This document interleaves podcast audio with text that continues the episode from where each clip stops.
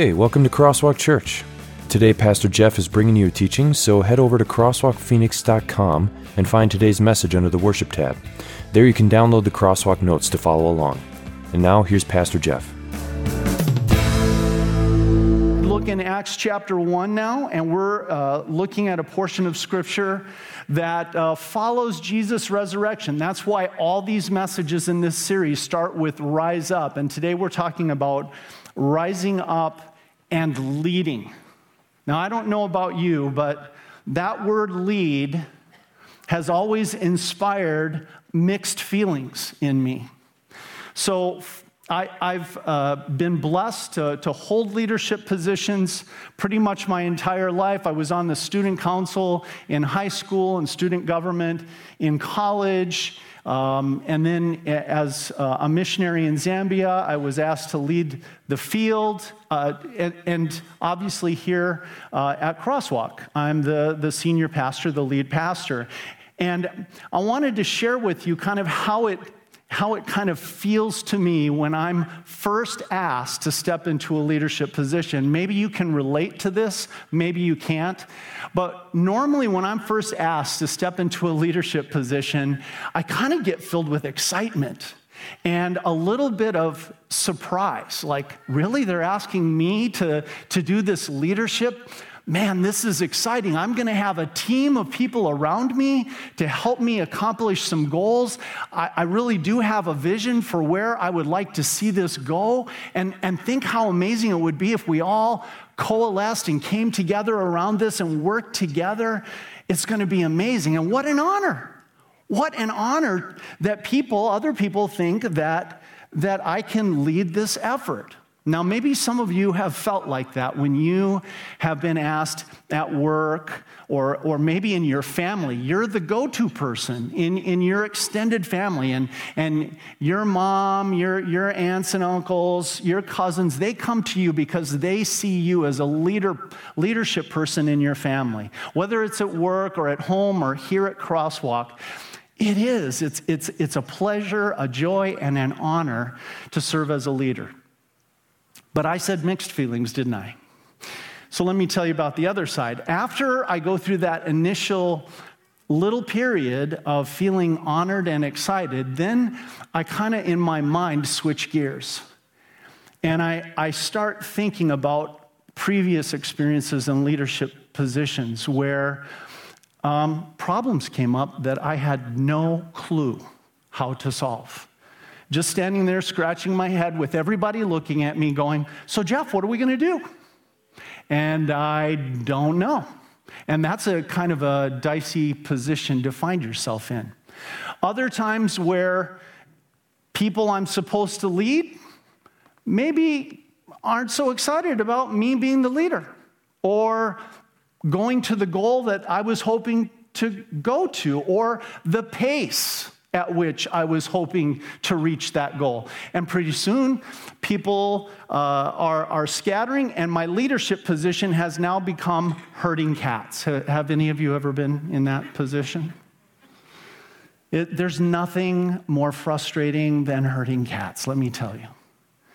And then, of course, there are those times where it just breaks out into out and out. Um, you know, people are going off the team and there's gossip and, and you're scratching your heads and you're like, oh my goodness, clearly I, I'm not a leader, at least not for this thing. And it, and it becomes disheartening and discouraging and frustrating. And so, as we talk about rise up and lead, I'm imagining this morning as you hear that word lead, you're thinking kind of on, on both of those sides too.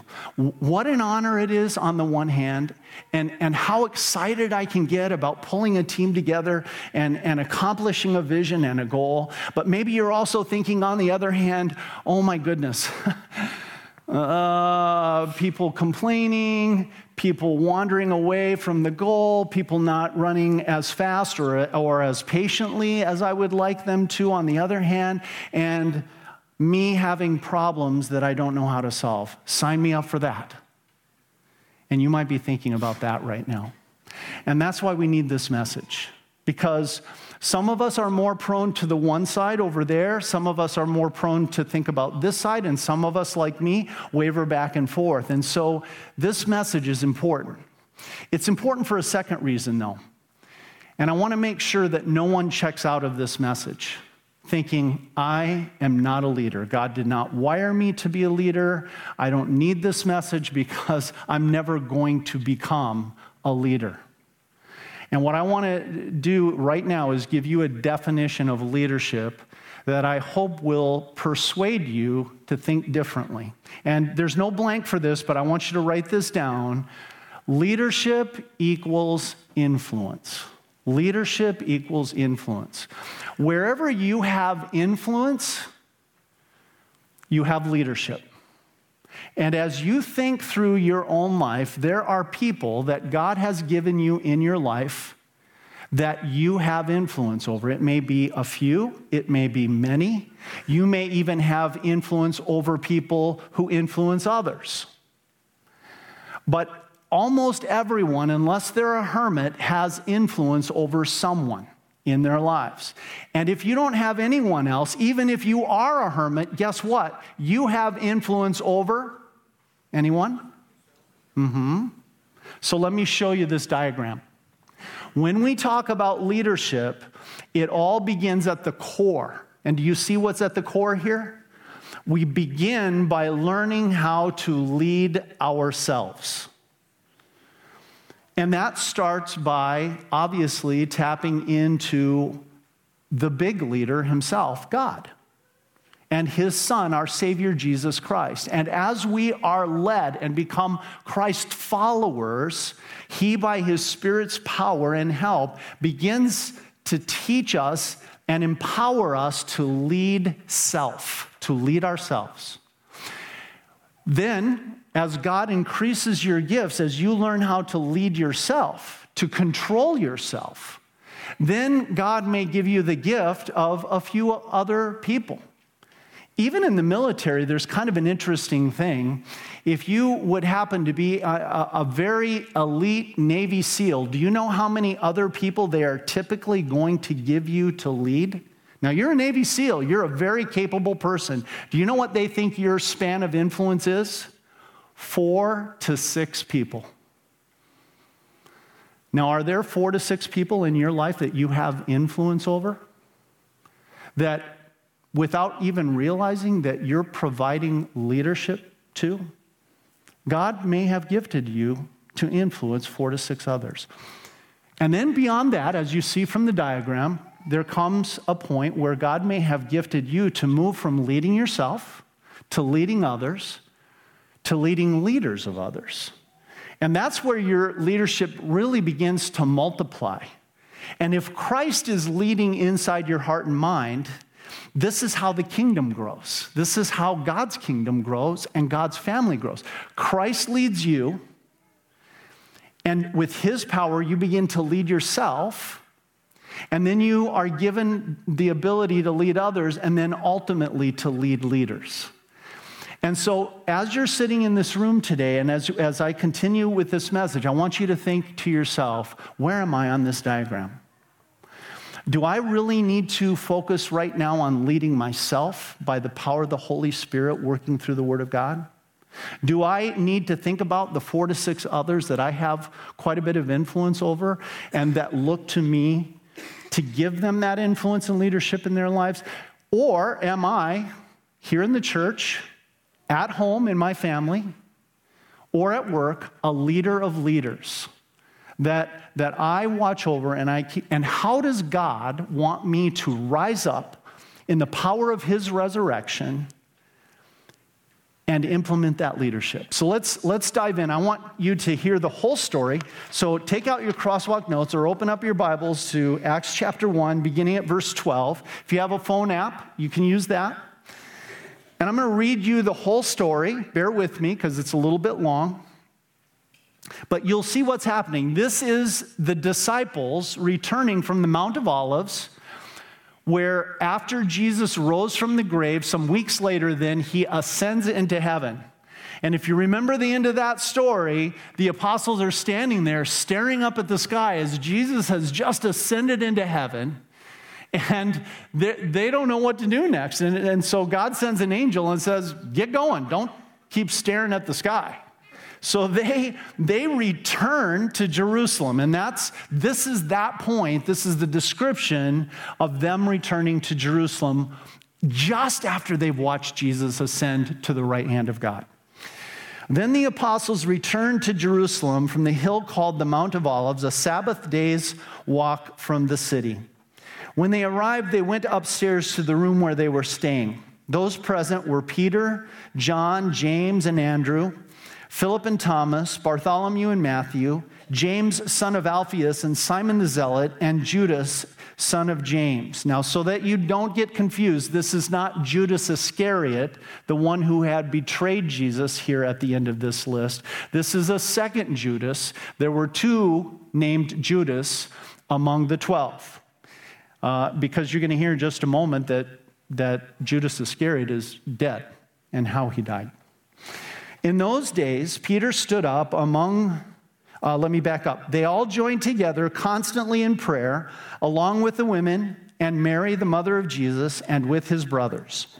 In those days, Peter stood up among the believers, a, a group numbering about 120, and said, Brothers and sisters, the scripture had to be fulfilled in which the Holy Spirit spoke long ago through David concerning Judas, who served as guide for those who arrested Jesus.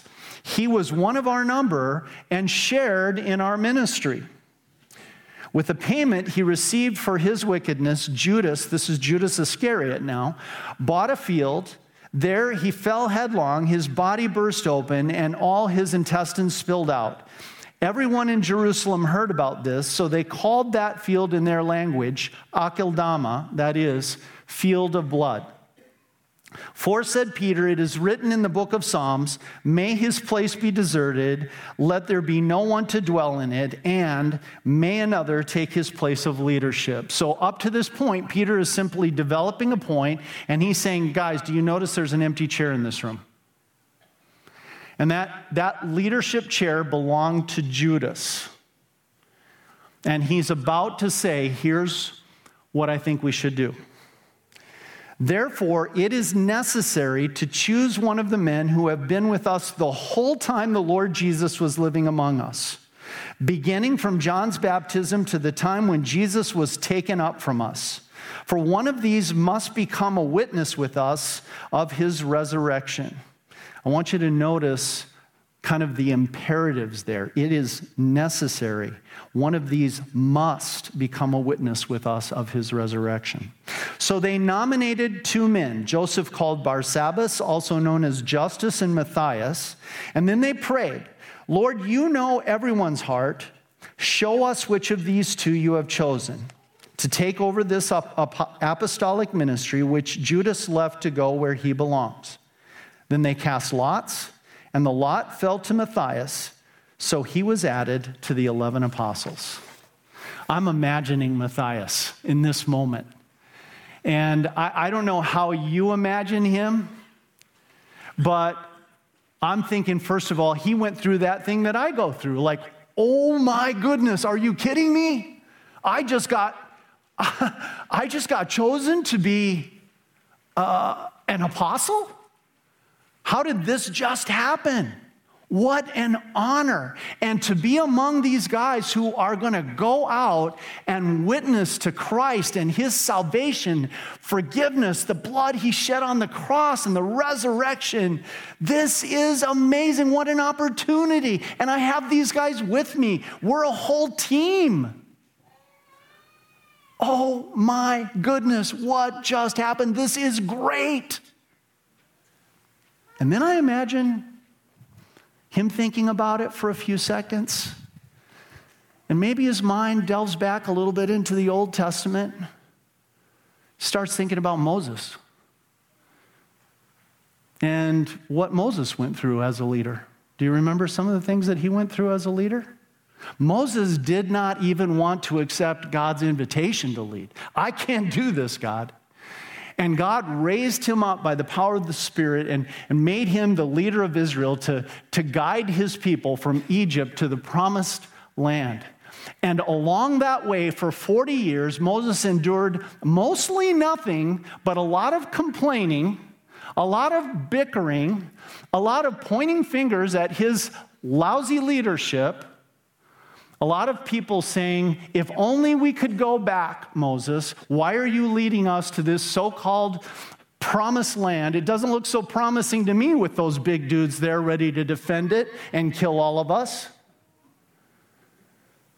And I wonder if Matthias thought for just a moment, sign me up for that. Maybe Matthias thought about Jeremiah, who, due to his prophetic leadership, got thrown in a, a, cistern, which is essentially a pit for storing water.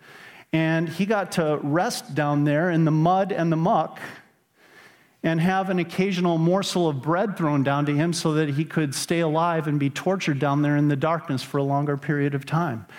What a great job this is to be a leader. My office, my office for this position is not in a corner of the building where I have a nice window view. It's down here at the bottom of this muddy, mucky pit, this swamp.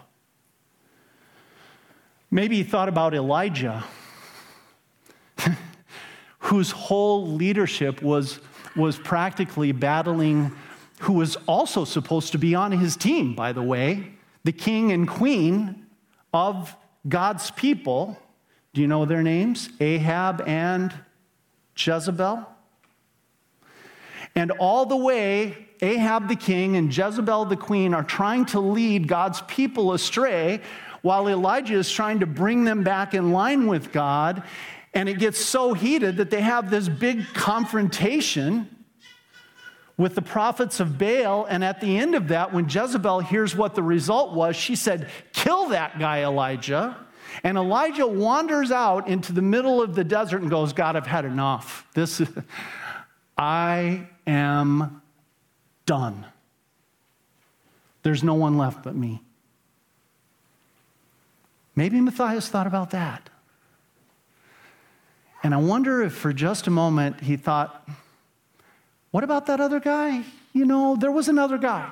Maybe you could pick him instead.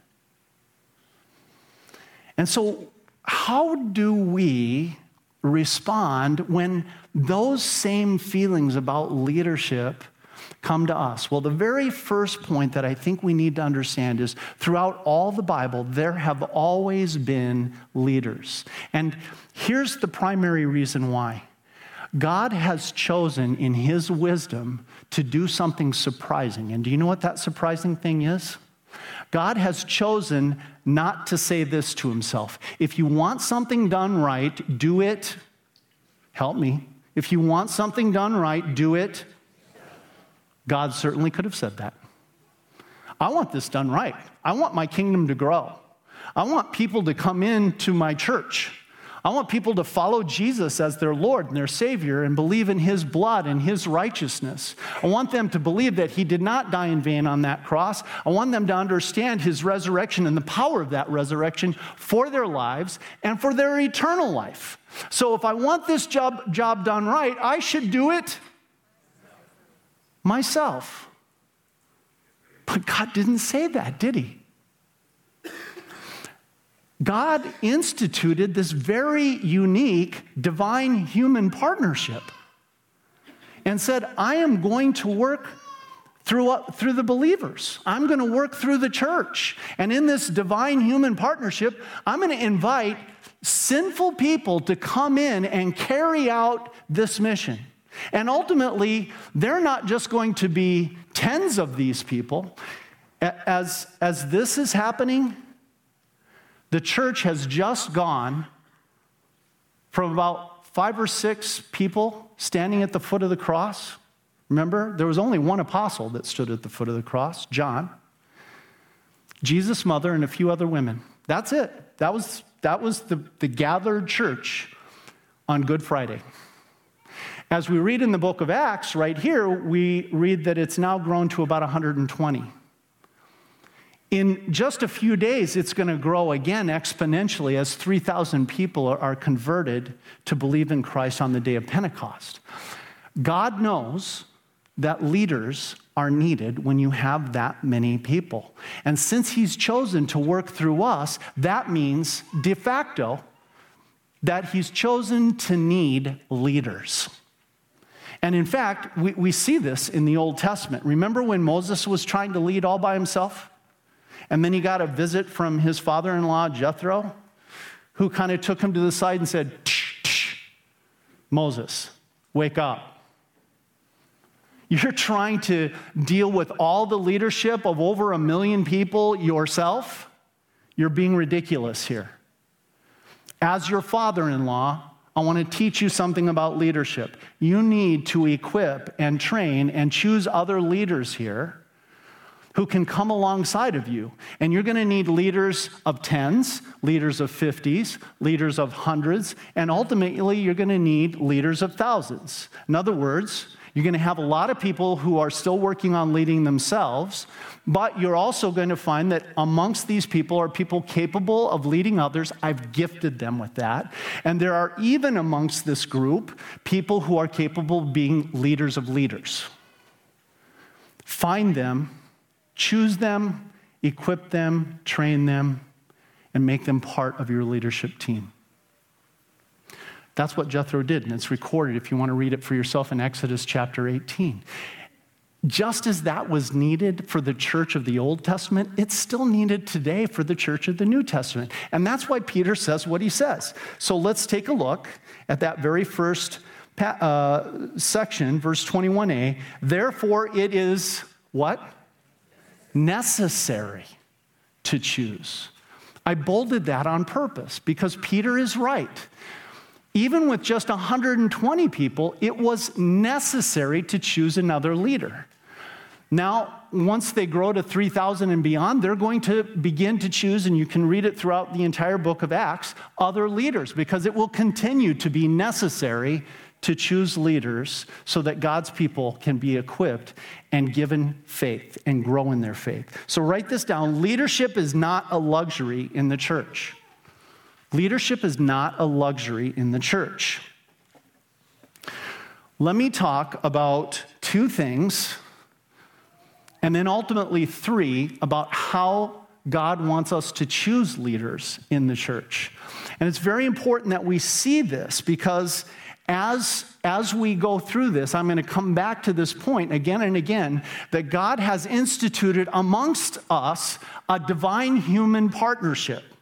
So, part of the process of choosing leaders is human, part of the process is divine. Let's talk about that human part first. Who do they who are they looking for to choose? It's described in this passage. Do you remember? Peter says, "We must select one of the men, you can read it with me, who have been with us the whole time the Lord Jesus was living among us, beginning from John's baptism to the time when Jesus was taken up from us. For one of these, notice there's that word again, must become a witness with us of his resurrection. You'll notice that I bolded those last words a witness with us of his resurrection. What Peter is saying there is we need someone who is qualified to be a witness. What does a witness do? A witness tells other people what he has seen. So, what's the qualification for telling something what you have seen? You have to have seen it.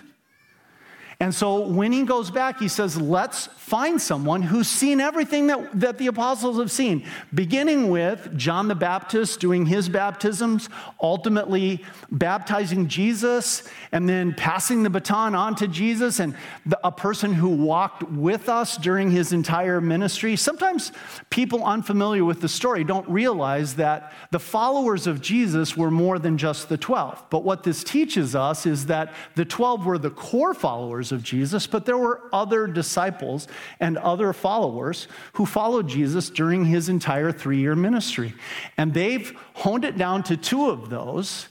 And they want someone who, when they're asked, Did you see this? Did you personally see this?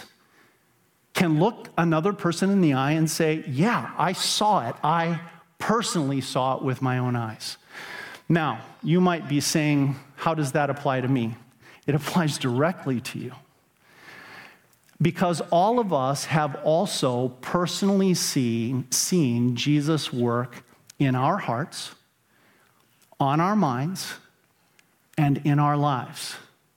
And still today, what Jesus is looking for in leadership are people who are willing to say, This is what I've seen. This is what I've noticed. My heart was over here, and when Jesus started working on it, it moved. It moved big time. My worldview changed, my motivations changed, my marriage changed, my family changed because my heart changed. Jesus led me. I began to lead myself. Then others came, a few others at first, and I began to exert influence on them. And ultimately, I, I have now been able to not only lead others, but even lead leaders for some of us. But I saw the change happen personally. Let me tell you my story. Do you know that's really what most witnessing is still today?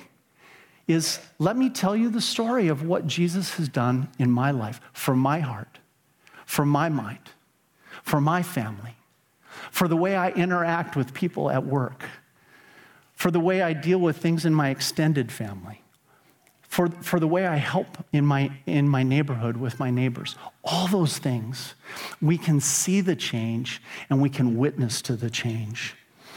A leader must be selected carefully, this is your fill in, on the basis of qualifications.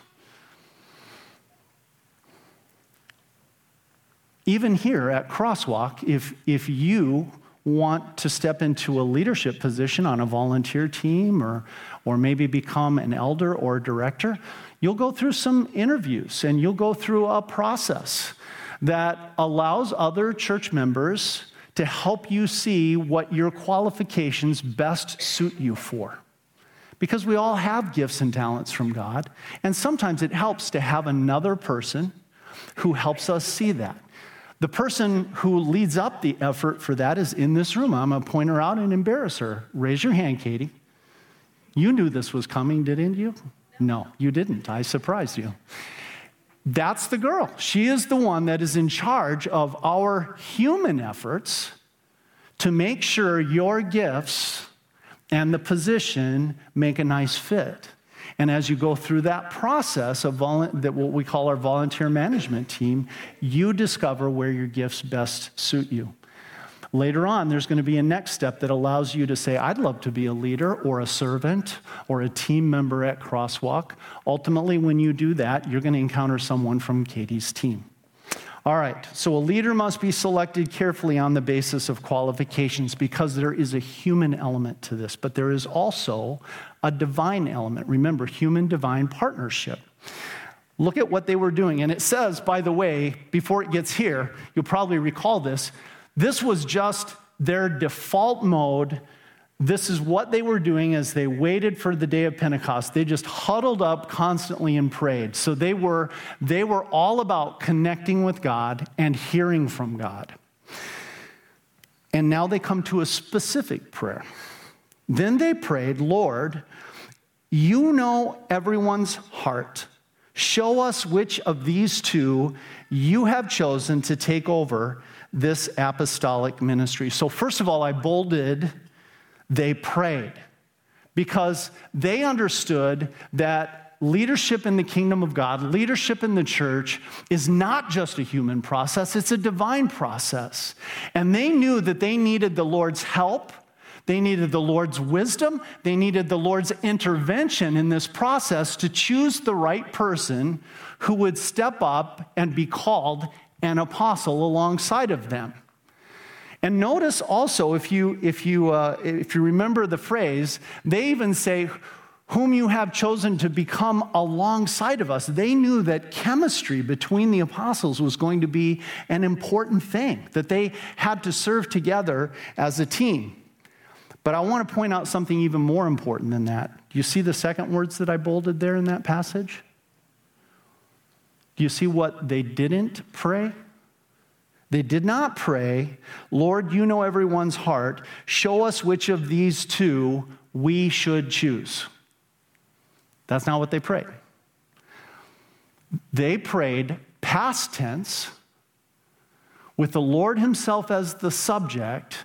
Show us which of these two you, Lord, have chosen for this position of being an apostle. And still today, prayer and connecting with God and realizing that this this thing called the church, Crosswalk Church, is a divine human partnership. We need to be constantly in prayer. Right now, uh, there was, a, there was a, a, blurb several months ago in, uh, in the program that, that definitely showed uh, that we're looking for a, a, a director for our board of directors. And, and I want you to know that as, as the board of directors selects that kind of leader, we don't do it quickly. In the human side of the process, we take our time. There's an interview, there's a process, but also we don't do it quickly because we want plenty, plenty of time to pray about it and ask for the Lord's guidance and help the way these guys did. And do you know why? Leaders are important. One of the things that we have to understand why these guys thought leadership was necessary, let, let me give you a list of why leaders are necessary. I'm going, I'm to give you that list. First of all, leaders are needed to paint a picture of a preferred future. Michelle, our architect and a member of this church, drew those beautiful drawings because she's gifted to do so. And I don't know about you, but when I first saw those drawings that you just saw today, I got pretty excited. Wow, this could be our new home. Michelle, as a leader, with the gifts that she's been given, painted a beautiful picture of a preferred future that is us owning and living in our own home as Crosswalk Church. That's what leaders do, they paint a picture. Leaders are also necessary because they point the way. How are we going to get there? What's the process? What are the steps? All organizations, including churches, need leaders who will point the way. Leaders are important too because they prepare the culture. Some people, let me use this illustration, are thermometers. You know what a thermometer does? A thermometer reads the temperature, it tells you what the temperature is. And I will tell you that in most organizations, there are a lot of thermometers. Pastor, let me tell you what's going on here at your church. And when I hear your church, not our church, I know, I always know what's coming. But what we need and what leaders are are not thermometers, they're thermostats. And, and the difference between a thermometer and a thermostat is a thermometer only reads the temperature and tells you what it is. A thermostat sets the temperature. If you change the thermostat in your home, it kicks on your heat pump and it cools it, cools it off or heats it to the temperature that the thermostat sets. Leaders are thermostats, not thermometers. And it's all about culture. And so leaders look at those banners differently because they're thermostats, not thermometers. And the banners I'm referring to are the ones hanging up there saying, We aspire in our culture to be a caring community of believers, to, be, to, to have real Bible teaching, to be outreach oriented. I won't go through them all. You're saying, you're saying thank you for the mercy, Pastor Jeff. But here's what I'm going going to encourage you to do. If you want to be a thermostat, your first little action is to just go out there and stare at those and say, Do I believe in these?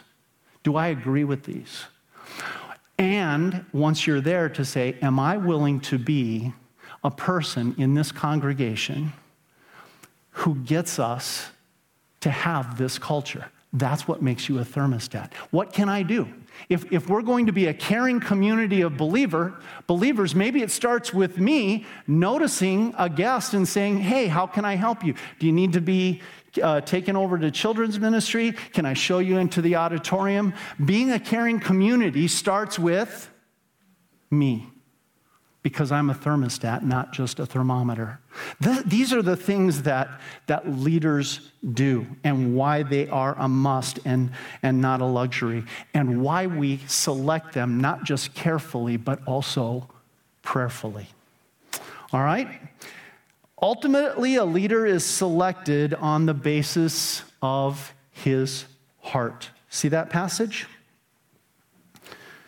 Ultimately, a leader is selected on the basis of his heart. Then they prayed, Lord, you know everyone's, what is it? Heart. We need someone who can take over this apostolic ministry.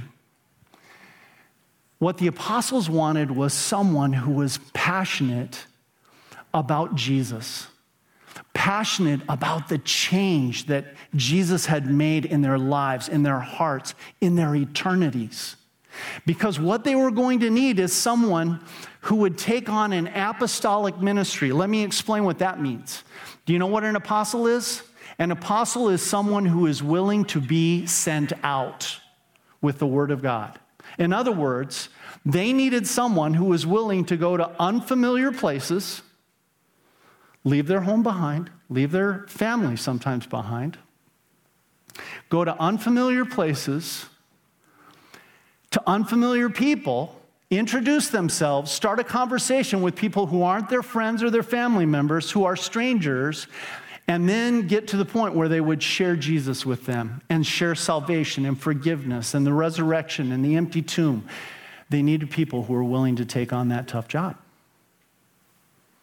And they knew they needed the Lord's help.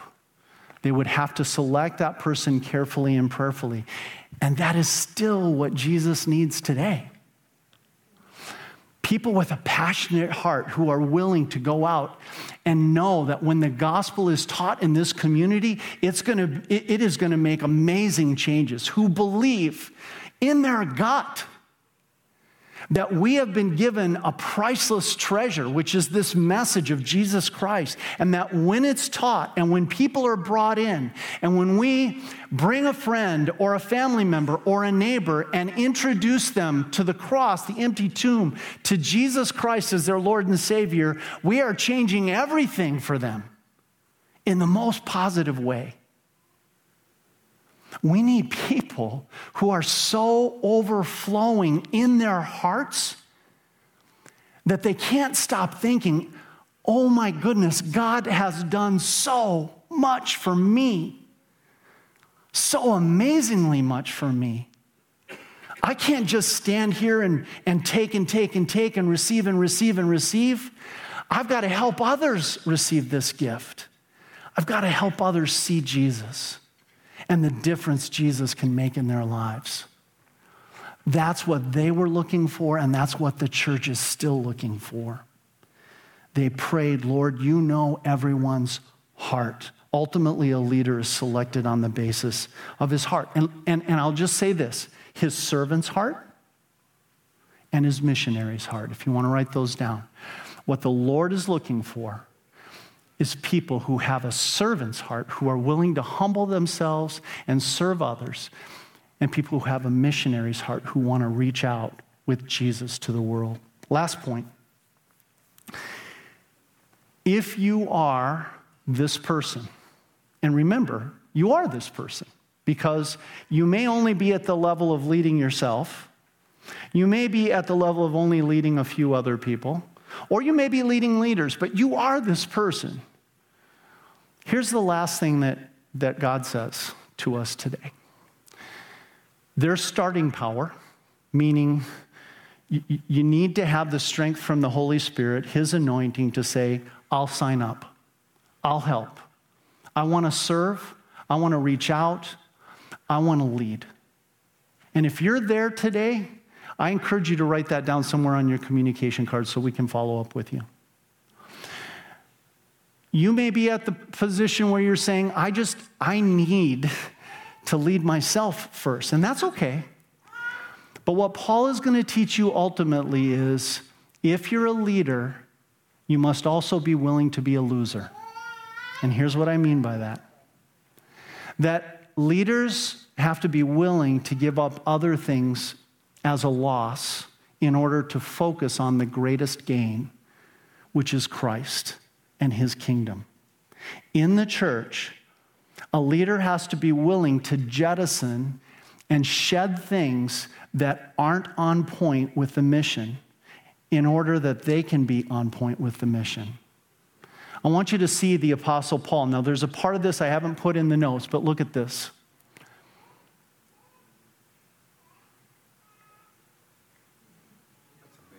Isn't that cool? I took the, the person in the projection booth off guard, I can tell that. They're like, really? That's where he's at right now? Sorry. Anyway, notice, just read that. I'm not going to read it for you. Just look at that. This is the Apostle Paul. Do you see that he was willing to be a loser? To jettison things that didn't really matter so that he could focus on gaining Christ.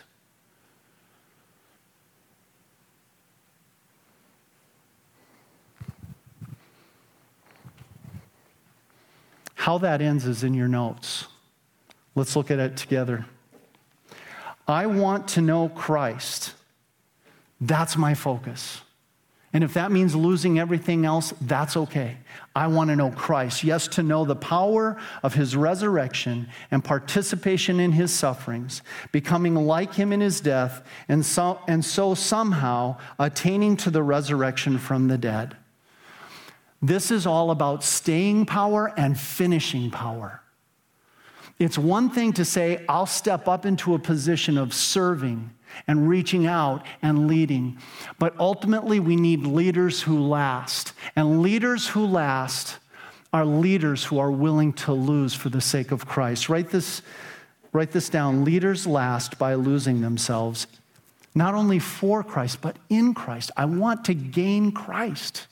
I'm all about Him and faith in Him. Now, let me just close this way. Why?